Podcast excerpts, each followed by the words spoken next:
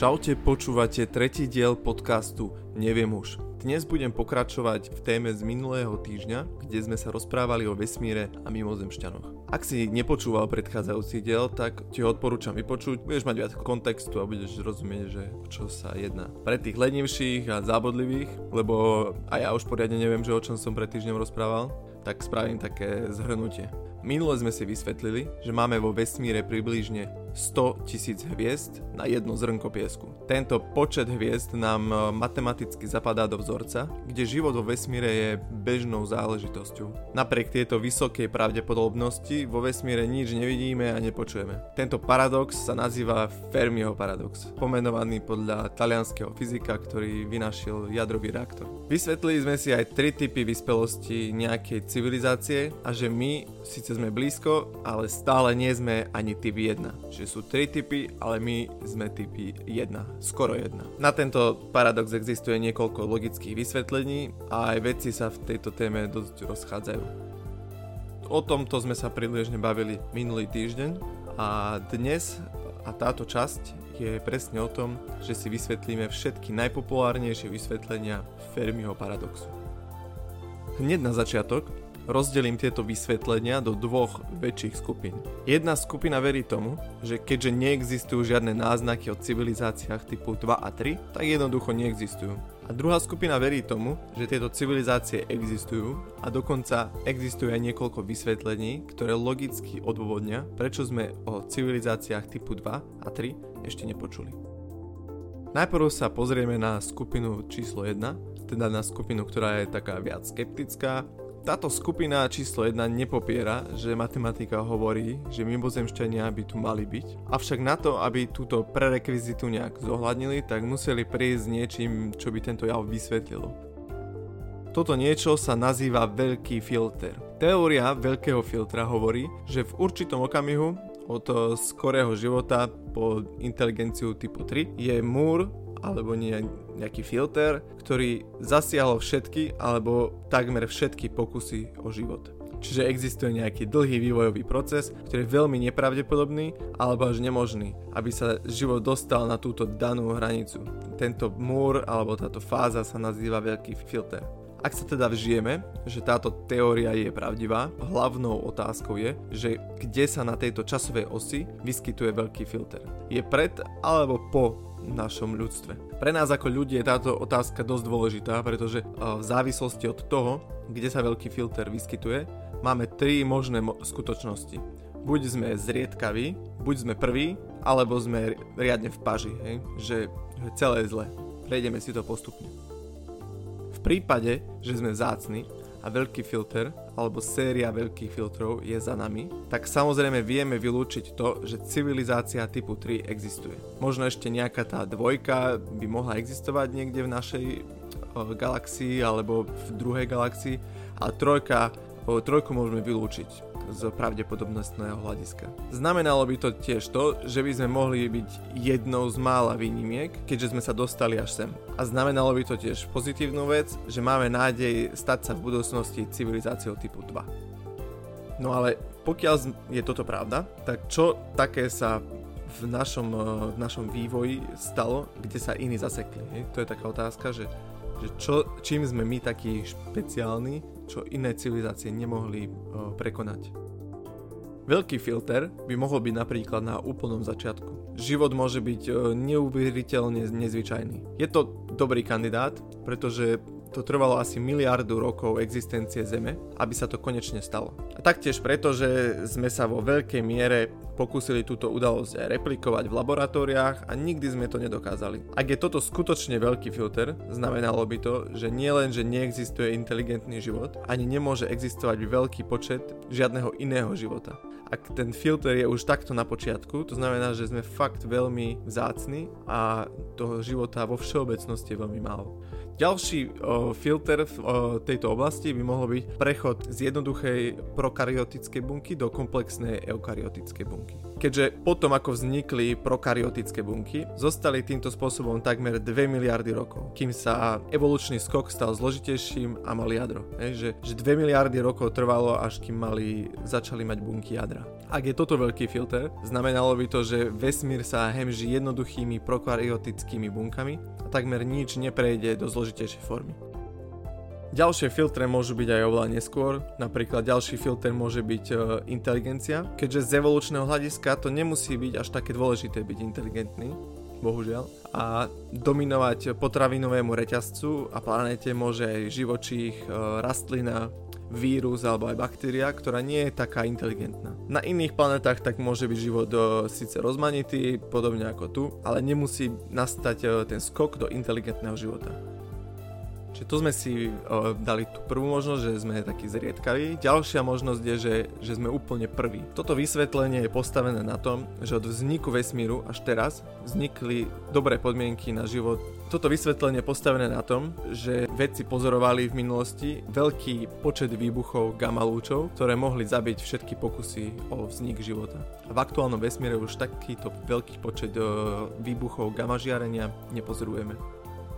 Taký pesimistickejší pohľad je, ale uh, veľmi odôvodnený, je, že sme uh, teda v paži a že veľký filter je pred nami. To je dosť zlá správa. Naznačovalo by to, že život sa tu v našej oblasti vesmíru pravidelne vyvíja, ale že je tam niečo, čo tomu bráni, aby, aby život vlastne dosiahol nejakú vyššiu inteligenciu. A takmer vo všetkých prípadoch a pravdepodobne nebudeme výnimkou, sa to stane aj nám. Tým pádom cez tento filter pravdepodobne neprejdeme. A, a sme tesne pred ním, dajme tomu. To je taký pesimistickejší pohľad, ale validný, je to, je to možné. To by vysvetľovalo, prečo nevidíme inde život a, a to by vysvetľovalo, že iné životy sa tiež vyvinuli a, a napríklad po niekoľkých uh, miliónoch uh, rokov zanikli spôsobom, ktorým zanikneme aj my. Môže to byť napríklad prírodná katastrofa, jedným zo spôsobov môže byť aj tie gamma alebo aj iné katastrofy, ktoré sa vo vesmíre dejú. Ďalším kandidátom je aj možná nevyhnutnosť, že takmer všetky inteligentné civilizácie sa zničia, keď dosiahnu určitú úroveň technológie. V našom prípade by to mohli byť nejaké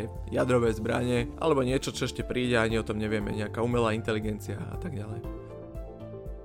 Takže toto boli také zhrnutia tej verzie 1, ktorí veria tomu, že, že nie sú civilizácie, 2, uh, e, civilizácie typu 2 a 3. No a teraz by som sa pozrel teda na uh, skupinu číslo 2, ktorá je uh, oveľa kreatívnejšia a našli logické vysvetlenia, ktoré by civilizácie typu 2 a 3 obhájili, aj v prípade, že sme o nich nepočuli a nevieme o nich. Skupina číslo 2 verí v zásade v, v zásadu priemernosti, ktorá vychádza z toho, že naša galaxia a slnečná sústava nie je ničím zvláštna. Je to v zásade pravda a, a ja sa prikladám tiež k tejto, e, k tejto skupine. Keďže e, naše hľadanie signálov siaha len 100 svetelných rokov e, v čase, je to len 0,1% našej galaxie, takže je tam dosť veľa priestoru na to, aby tam mohlo byť aj iné vysvetlenia ako tie, ktoré som spomenul pre skupinu číslo 1. Veľa týchto možností alebo vysvetlení je takých viac surreálnych, ale tak ideme postupne. Vysvetlenie číslo 1 je, že inteligentný život navštívil Zem, ale že už dávno, že predtým ako vôbec ľudstvo vzniklo prišli, našli nejaké hlúpe a divné zvieratá, zaznamenali si to do diariky a, a išli ďalej, skúmať ďalej. Rovnako ako James Cook, keď objavil svoje ostrovy, tak si to tam pospisoval a išiel ďalej. Vysvetlenie číslo 2 je, že galaxia bola kolonizovaná supercivilizáciou, ale my žijeme v nejakej, nejakej diere na nejakých hlazoch, hej, že v nejakej odláhlej časti vesmíru, kde sa nič nedieje. Niečo také, že oni aj tušia, že sa tu niečo deje, niečo sa tu nachádza, ale asi ani sem nejdú, lebo to je, nie, je to pre nich nič zaujímavé. Niečo ako keby sme žili vo Svidníku alebo tak nejak. Niečo podobné sa už aj stalo v histórii našej planéty. Napríklad, e, keď e, kolonizovali Ameriku, tak e, na severe Kanady žili, žili Inuiti a až, až veľa času po tej kolonizácii oni vôbec zistili, že Amerika bola kolonizovaná. Ďalšia možnosť, a teda vysvetlenie číslo 3, je, že koncept nejakej fyzickej kolonizácie je smiešný pre pokročilý druh vysvetlím, že, že napríklad uh, civilizácie typu 2 získal energiu z celého slnka, hej, tak ako sme si to vysvetlili. No a so všetkou touto energiou by mohli pre seba vytvoriť dokonalé prostredie, ktoré uspokojí ich každú potrebu. Nejakú takú utopickú planétu by si vedeli vytvoriť. Čo je trošku, znie tak, e, tak veľmi optimisticky, ale keď si to predstavíme o, e, trošku z iného hľadiska, že, že taká civilizácia by si mohla už dávno odozdať svoj mozog do nejakej virtuálnej reality a žiť kvázi väčší život v, to, v tej virtuálnej realite. A predstavte si, že by boli vo svojom vlastnom tom svete a, nepotrebovali by vlastne vraždiť alebo kolonizovať, lebo by mali ten tvoj, svoj svet, v ktorom by si žili tú šťastnú utopiu a mali by všetky tie potreby, ktoré potrebujú, uspokojené.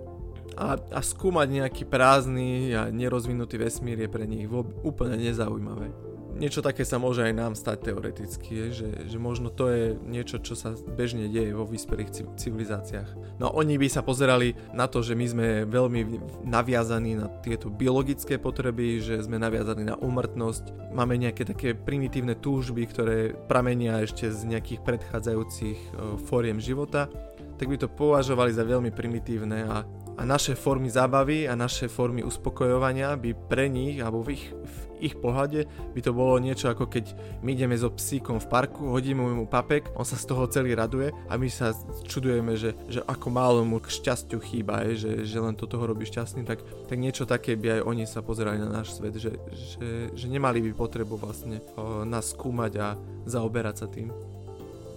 Vysvetlenie číslo 4 by bolo, že, že existujú nejaké predátorské civilizácie, ktoré nie sú nejaké pozitívne a oni majú oveľa lepšiu formu komunikácie ako nejaké vysielanie signálu, ktoré, ktoré my meriame. Vysvetľovalo by to, že prečo nevieme nič zachytiť satelitmi SETI, Mohlo by to aj znamenať, že je dosť hlúpe z našej strany, že vysielame nejaký rádiový signál von do galaxie, keď nevieme, čo tam je.